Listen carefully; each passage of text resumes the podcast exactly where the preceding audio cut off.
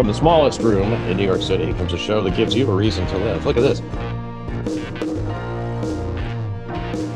Uh, a fantastic view I have here from the first floor. Um, you wouldn't think it would be that good, would you, Milan Prob? No, no, no. I I would not, especially not recalling you having a window uh, Yeah. last time I was over there. So miraculously, you have a million dollar view. yeah, uh, you know, I, I, I, you might not have noticed, but I, I do have. there are windows. Uh, we we can all live in a in a penthouse on the Upper West Side, John Lennon. Uh, Yeah, I actually said million dollar view. That's probably like a ten million dollar view. You actually have a million dollar view. well, I, uh, yeah, this is. A, this, I was just saying because you look like John Lennon. Uh, that was a. Oh yeah. Yeah, it was supposed to be a uh, a slight. It was it was a slight slight though. It was so slight you didn't notice it. Anything with a beard and, and Yeah, and, and and well, the glasses, the round glasses too. That's Oh yeah, I guess. yeah. guess that. Now, last time I saw you wearing glasses, I didn't. I don't remember them being quite like that. Yeah, they were different. They were plastic. I actually like those much better, but they broke. So uh, I went to Warby Parker. I heard about them, where uh, you get for like 150 bucks, you get a pair of glasses, uh, the glass and everything, and it's from uh, China. So you know, slave labor. That's Yeah, uh, It has its advantages, doesn't it? Yeah. I mean, now we're living through the disadvantage, you know, global pandemic. But Yeah, I, yeah. I did. Is that due to the slavery? You think, or is it is it more due to the fact that they wanted us to all have uh, coronavirus? if you're going to get a virus that's going to shut down the earth, it's most likely going to come, I believe, from a country that has uh, a lot of slaves as opposed to maybe a country that doesn't. If I had to guess, you know, I'm not a professor on the matter. Uh, the- the- of course, that. they're not official slaves. I believe they have actual slaves.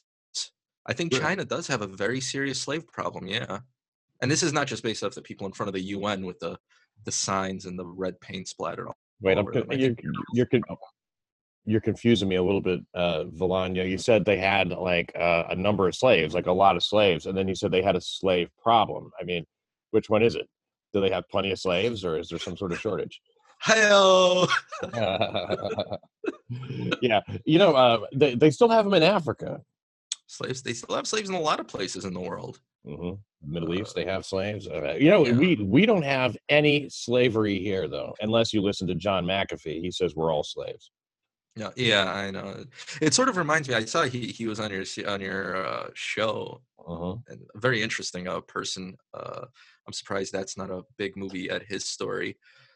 Uh, Yeah, right. I mean, there's a documentary, but I didn't bring it up. I didn't want to uh, confront him with what I'd heard. You know. yeah, uh, but it's sort of like when you listen to the Unabomber, where it's sort of like you know what he, he's actually making some sense there, and the more sense he makes, the less you want to listen because it's like I don't think he's supposed to be making sense with what he's saying. You know? Right. Yeah. It's like the first time you read the Oklahoma City Bombers, uh, you know, manifesto, and you're like, Oh yeah, when he's talking about Waco and and all that stuff, it's like uh, the guy has a point, and then you realize, oh, he blew up children. You know, he blew up a building. It's like, wait, what the hell is going on here? yeah. There's, you know, even a, even a uh, what is it they say? A broken clock is right uh, twice a day. Yeah. Well, actually, uh, something I want to talk about because I just I, I'm always watching movies and looking to recommend movies. I just uh, finally had a chance to watch Clint Eastwood's last movie, Richard Jewell, and absolutely have to recommend it. I really love that movie about Wow. the the '96 uh, bombing and what happened Right. uh, Yeah. Jewell following that, where, where he found a bomb, ended up helping people, and then the FBI made him the the leading suspect, and the media, you know, turned him into the, the biggest terrorist in the country, and and started to ruin his life. Uh, amazing movie, and and I don't think Clint Eastwood gets enough credit uh, as a filmmaker. I mean, this is right up there with the best of Hitchcock. Really? Okay. That's fascinating. Now, uh, when did he get good at making movies? Do you think was he was he good I think from from the beginning. From the Yeah, beginning? I mean, he was an actor in the beginning, of course, and then uh, yeah, and he- started off as an actor. He was doing uh, TV in the fifties, and then you know, like a lot of actors, he went over to Europe and he started doing the spaghetti westerns with uh, Sergio Leone, and those were the movies that really, uh, you know, made him famous. Uh, the the trilogy that he did with Sergio Leone, Fistful of Dollars for a few dollars more, The Good, the Bad, and the Ugly, Mhm. and then he pretty much came back to America and just started recreating what he was doing there. I mean, you look at his first westerns uh, that he did here uh, and that he directed, like uh, High Plains Drifter. It's pretty much you know him doing what he learned there, and and it's great movies. And over time, he sort of went away from that you know Italian Spanish style of Western filmmaking to more American tradition. That's when you get into like the 80s with Pale Rider and Unforgiven is it it's an amazing movie. I love I love yeah. Unforgiven. You don't like it? I love it. Oh, I love oh, it. I think his yeah. entire career. I mean, the, the, this is the same director that Mystic River, that did you know Space Cowboys. You know, any genre he touches, he he he does a great job, and that's what I'm saying. I don't think he gets enough credit because people know him as this sort of grizzled, Dirty Harry type character, but the guy, you know, regardless of how you define the word, he's an artist. Yeah, not that there's anything wrong with the Dirty Harry stuff. That stuff's great. Oh, it's, it's phenomenal. And more, you know, more relevant now than ever. I watched it about two months ago, and I was like, "Dirty Harry is a great film." Where is he? Where's Dirty Harry? Yeah, I don't know. We don't. Uh, yeah, he got fired, you know, for for hate speech or something. he has yeah. a blog now. yeah. Uh, a, uh, so a Queens man allegedly hacked his mother to death with a meat cleaver.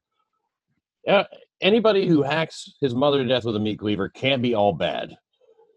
Uh, it, cops were called uh, to the seven story Woodside apartment building early Saturday morning for the assault, for an assault. When they got there, it was a bit more than an assault. Uh, they found a trail of blood and followed it all the way up to the fourth floor apartment of Carmelita Cabansang. Cabansang. Uh, well, when they knocked on the door, they were greeted by Cabansang's son, that's David Galicia, and he was covered in blood. His next moves were even creepier. After letting the police inside, Galicia apparently walked over to his mom's lifeless body and lay on top of her. Hmm. It's not that easy to lay on top of a body, you know. He's already covered with blood. Yeah, it, it seems like it's more of a production. I feel. I feel that's going for some attention there. That's just unnecessary. I see what you mean. Yeah, it's just a performative thing to try and get some sympathy. What have I done? Uh, and he lays on top of the body. Although I don't know that that's the best way to garner sympathy, you know, from the police. I'm curious if this if this dude was wasn't in Queens, if it was somewhere out in the Midwest where where it's a lot less densely populated, would he be like Klemper, like a lot of these other serial killers? Because Klemper also, I think he killed his mom and wore her head as a hat or something. There was that whole story. So the the mommy thing has some sort of uh, basis in that. Yeah, you know, uh, it, it is an important relationship. And uh, maybe if he was in the Midwest, he would have laid on top of uh, the mother's body before he killed her. Before? Yeah. I mean, well, women first in the Midwest, you know, it's much more polite out there. didn't he? Uh, didn't Klemper rape uh, Kemper or Klemper? I think it's Klemper. Klemper, and uh, yeah, the, the, only the only thing I know about him is from that stupid uh, FBI TV show about. Yeah, it's uh, that's where I'm getting it also, which means I could be wrong with the name, but uh, great actor that plays that guy. Mind oh yeah, yeah, that guy. Especially great. when you when you look up the interviews of the actual guy, and he's exactly like that. And it's another thing where I said, you know, sometimes it's dangerous listening to people because I started listening to that guy, and I'm like, you know what? Sounds like a good time to hang out with this individual. He's very intelligent, well spoken. Yeah, has good opinions on things. Yeah, yeah. He he seems like he's uh realistic in the face of all the crazy shit that he did. He sounds like remarkably. He knows he's out of his mind. Yes, I I killed her, and then I and, and he, his speech is very. uh It sounds smart, but dumb at the same time. Kind of. I guess it's, a, it's probably an affectation.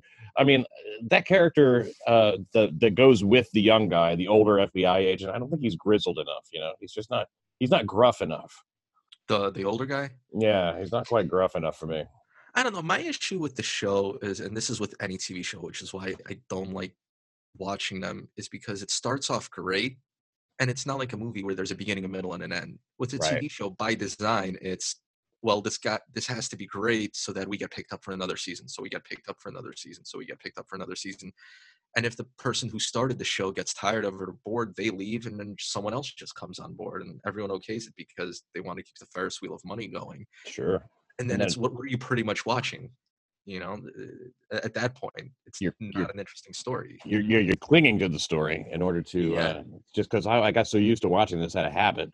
Did you see the, the television program v from like 2009 2010 v is that the no i'm thinking of alien nation because oh, v was also an alien right? It is it's a it's a it's a bunch of aliens and it's uh boy, it is possibly the best television series of all time. I don't like to overstate things, but I mean, yeah. it is it's extraordinary. Uh, it, the acting is is so wooden uh, on the part of the the, the visitors, you know, and, and, that's enjoyable, you know, to watch. And it, really, it's just everything that happens is to connect the action scenes where they have to fight. And and and that doesn't sound appealing, I'm aware, but uh, the the you know there's a great journalist character named uh, Chad Decker, you know, which is such an unreal name. They should have put a red pen through it, you know, Chad Decker, the most trusted name in news. And you know, they wanted to have one reporter to deal with the, these aliens. You know, they just parked their ship right there in New York. It's like uh, out over all the you know buildings and stuff. Like it's that's not a good place to leave the mothership. Was in It- front of Gallagher's 3000. Yeah. Their fan belt was broken. Remember those commercials no. On Comedy Central? Like one in the morning, uh, alien spacecraft flies past Gallagher's the Strip Club 3000, Oh, okay. and they call their whatever the mothership, and they're like, "Oh, fan belt's broken," and you see the thing lands, and you see a bunch of aliens at a titty bar. That was that was the 90s. It was a good time. talking to Valan Trub here, filmmaker Valan Trub, maker of The Dirty Kind, which you can get uh, where it, I know it's it's available in so many places. Is it? Uh, Where's the Where's the easiest place for people to get that? Amazon. If you if you prefer DVDs, uh, which I recommend because there's a fantastic audio commentary track featuring myself and Pat Dixon over here. That's right. Uh, but you can watch it on Amazon Prime. It's available in the UK and Amazon Prime on UK Film Channel. Uh, and it actually got picked up by a bunch of libraries here in the in the US. So if that's where you get your, your movies at the library, check out your local library when you're allowed to again in 2035. yeah, you know, libraries. I'm glad that you got picked up in libraries, and I hope you get a lot of people seeing your movie there, uh, The Dirty Kind. But I don't like libraries. I think that libraries should be bulldozed or just go ahead and convert them into homeless residences. I mean, they, they're there so much of the time anyway. It's Yeah. New York City. I mean, what's a what's a library? It's a homeless shelter. What's a subway? It's a homeless shelter. You know. Yeah, we should keep the subways.